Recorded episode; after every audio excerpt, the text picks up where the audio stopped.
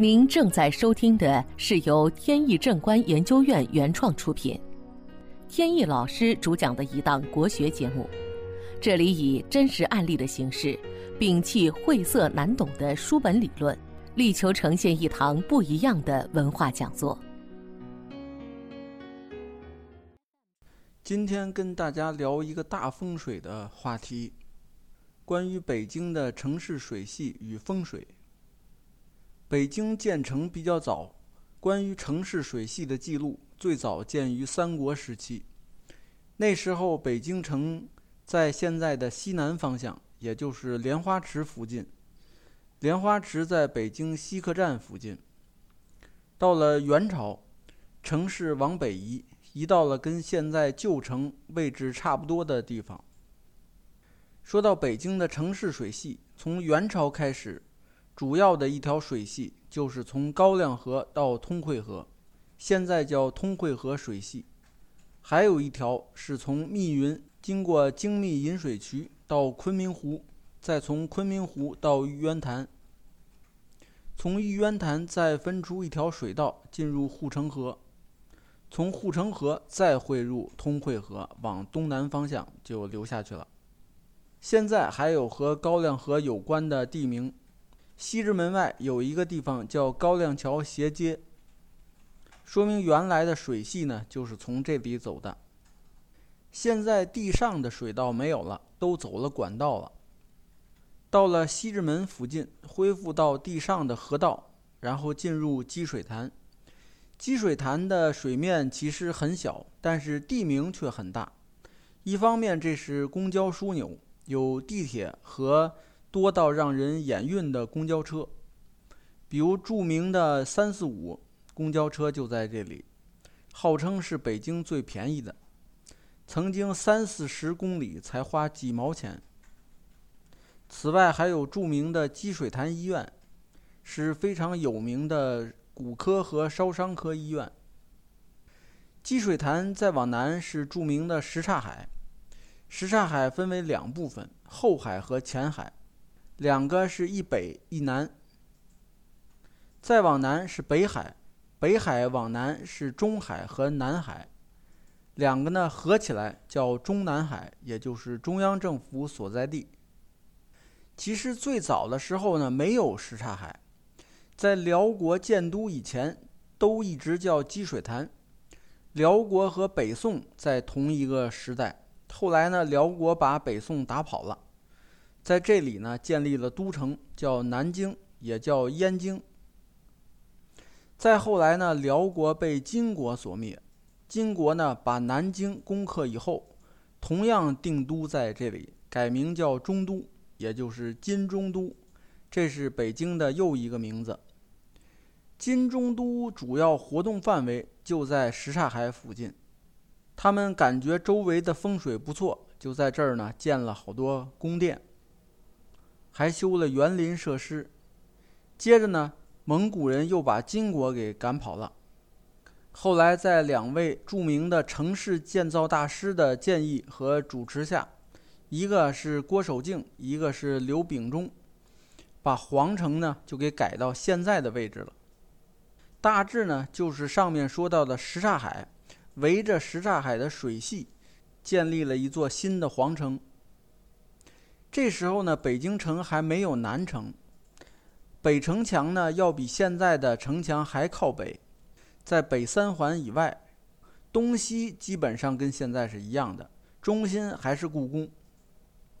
水系上面，把西直门附近的水系修成了北护城河和西护城河的北段，剩下的水道呢就进入了什刹海和中南海。然后呢，从故宫前面的金水河往东流出去，流到了东便门附近，进入了护城河，再往东流入了通惠河，就往东南流下去。讲到水系，实际上在城市里就是龙脉，在山区呢，龙脉指的是山；在城市里呢，尤其是平原没有山，那么龙脉指的实际上就是水脉。龙脉的附近，也就是风水比较好的地方。但是现在的北京市有很多水呢走入了地下，形成叫盖板河。这种盖板河呢，算不上龙脉，对居家风水呢已经没有什么太多影响了，但是对商业和政府还是有比较强的作用。在选择商业和经营场所的时候，还是要把这种地下的水脉考虑进去，但是水不能过多，因为在风水学上讲，水多金沉，水多土流，水多木漂。就是说，当水多了以后，除了能克火以外，还对金、土、木都有不良的影响。风水上最重要讲究的是平衡。本节目由天意正观研究院原创出品。如需获取更多信息，请在任意网络上搜索“天意正观”即可。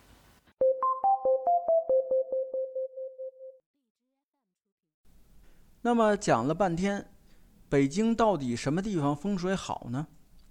第一个风水好的地方就是水脉从北边的玉泉山流进北京城以后，进入西北三环、西北四环这个区域，这里风水比较好。这儿有中央财经大学、北方交大，就是造君庙和科学院南路这一块地方。风水还是比较好的，这里指的风水好，主要是适合居住。第二个方向就是进入西直门以后的什刹海附近。大家知道，以恭王府为代表的一大批的王府和名人故居都建在这周围，尤其是现在的后海，是一个人文环境各方面发展都比较好的地方。也是很多外地朋友来北京旅游非常想去的一个地方。有很多朋友问过我一个问题：故宫的周边风水到底好不好，适不适合人居住？其实故宫周边不太适合人居住，那个地方啊风险是比较大的。大家可以看历史上有哪位达官贵人愿意住在皇宫的附近呢？遍观古今也找不出几个。大家都尽可能离皇宫远一些。住得远呢，上朝很麻烦，每天都要上朝。但是即便麻烦，也愿意离这位老大远一点。所以大家在考虑风水之前，必须先把自己的命理搞清楚。为什么说一命二运三风水呢？就是这个原因。像前几年某位姓王的大师，家里风水确实非常好，修得跟王府一样。后来又怎么样呢？死在了牢狱之中。这就是因为他不考虑自己的命运，一味强调风水要好，最后风水好的过分了，把自己的命运给压倒了。就是这个原因，有些国家领导人。当然，咱们不能妄议国家领导人，所以不提名字。但确实知道，不止一个领导人曾经试图在故宫周围修建宅院，但都没有住几年就搬走了。无论身心健康也好，还是仕途也好，都是有损害的。但是也有一种人是例外的，就是宗教界人士。由于他所从事的职业还有气场和皇宫能够搭配到一起，比较契合，所以能够帮助他在这里立足。我知道有这样的人，在那里住了好几十年，没有任何问题。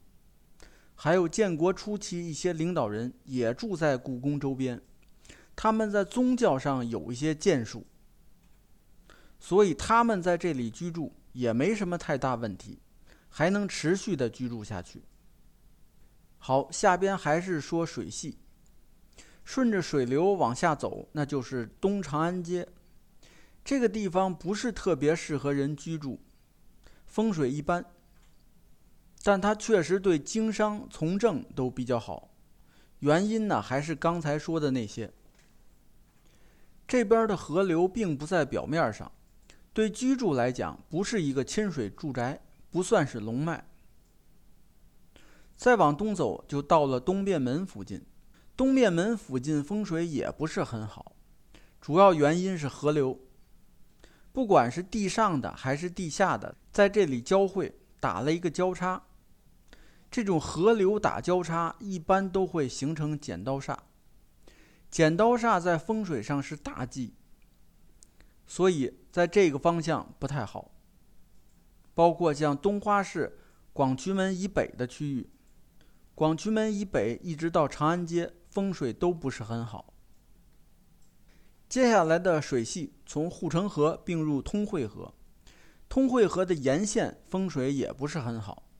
原因是通惠河的南边是一条铁路，北边是京通快速，几条路并排着。因为路网和河流的作用是一样的，都可以看作是财。这里就相当于财多压了身，适得其反，灾祸就会随之而来。所以通惠河的南岸、北岸都不好。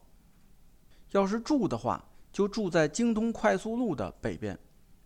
虽然京通快速再往北还有一条朝阳路，但是两条路之间呢距离比较大，没有什么影响。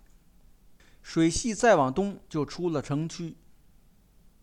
另外呢，在西边还有一条水系，是从精密引水渠分出的永定河引水渠，那条河进入了西护城河。